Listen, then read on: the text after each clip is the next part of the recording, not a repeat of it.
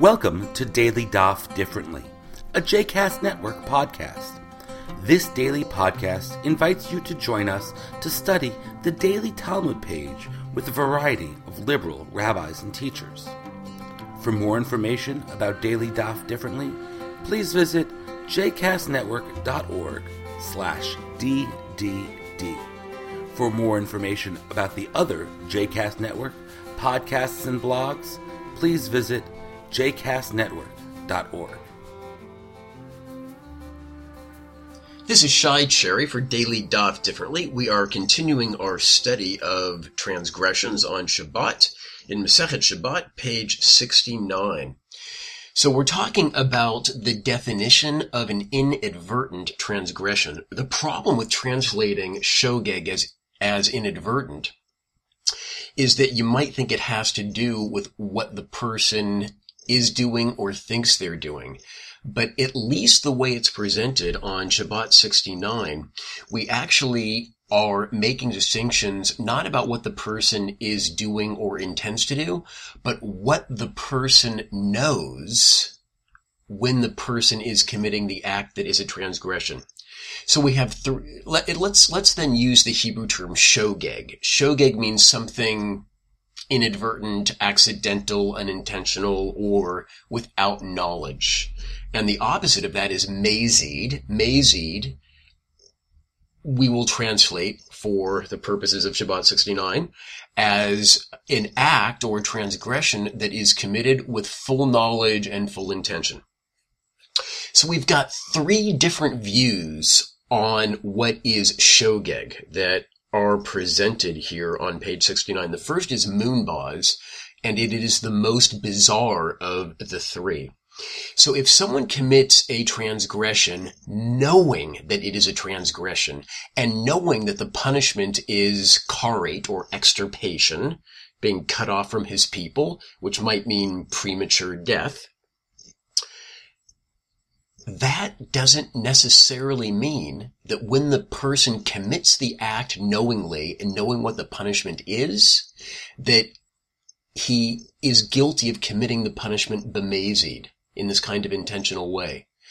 For Moonbaz, in order to be guilty of committing a punishment mazed, the offender has to know what the punishment would be if he were to inadvertently commit the transgression. So for Moonbaz, if someone intentionally lights a flame on Shabbat, which is a prohibition, and knows that the punishment is karet, but doesn't know what the punishment is for accidentally lighting a flame on Shabbat, then that person is guilty of committing not mazy, not this intentional uh, act, but shogeg. And so he's liable to bring a shogeg offer or a chatat, a, a sin offering. Pretty bizarre when you do something knowing it's wrong and knowing what the punishment is. For Moonbaz, that doesn't define an act as being bemazed. Two other possible explanations of shogeg that I believe are um, at least more commonsensical. The first is Rabbi Yochanan.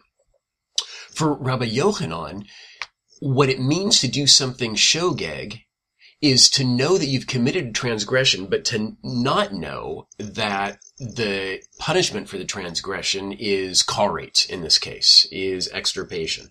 So you know the way you're doing is wrong, you just don't know what the punishment is. Ah, there's an element of not knowing there, therefore Rabbi Yochanan is going to define that as shogeg. The only way that you are liable for in, for karet is when you do something bemazed, intentionally. And for Rabbi Yochanan, in order to do something bemazed, you need to know A, that what you're doing is prohibited, and B, that the consequence for transgressing this prohibition is whatever it is. In this case, it is karet. And finally, the third position, which I think is the most commonsensical, um, which is Reish Lakish.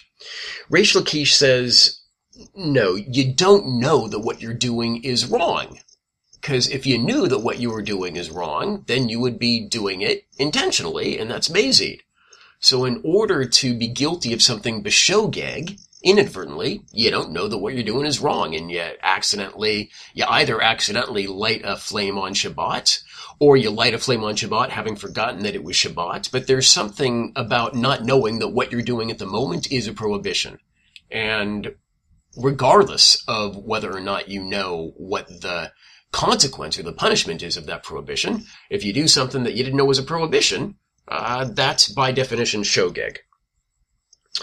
Now, the problem with Reish Lakish is that a couple of pages ago, Reish Lakish was one of the guys that said, wait a second, if a tinok shenishba, um, if a baby who was kidnapped or a convert who converted amongst Gentiles later comes to understand that he had been violating Shabbat, he's exempt from offering sacrifices because he didn't know at the time. But here, Reish Lakish is saying, even though he didn't know at the time, right, he still has to offer a, a sacrifice, and that is the definition of shogeg. So let me offer you two possible explanations for this seeming discrepancy in Reish Lakish. The first is about what's reasonable to expect. It's not reasonable to expect uh, a kidnapped child or a convert who was converted amongst Gentiles to know to know anything about Shabbat, and so we're not going to hold them responsible for committing a transgression that they didn't know about. But, on the other hand, a normal Jew in a normal Jewish community is expected to know the law, is expected to educate themselves, and therefore will be held responsible.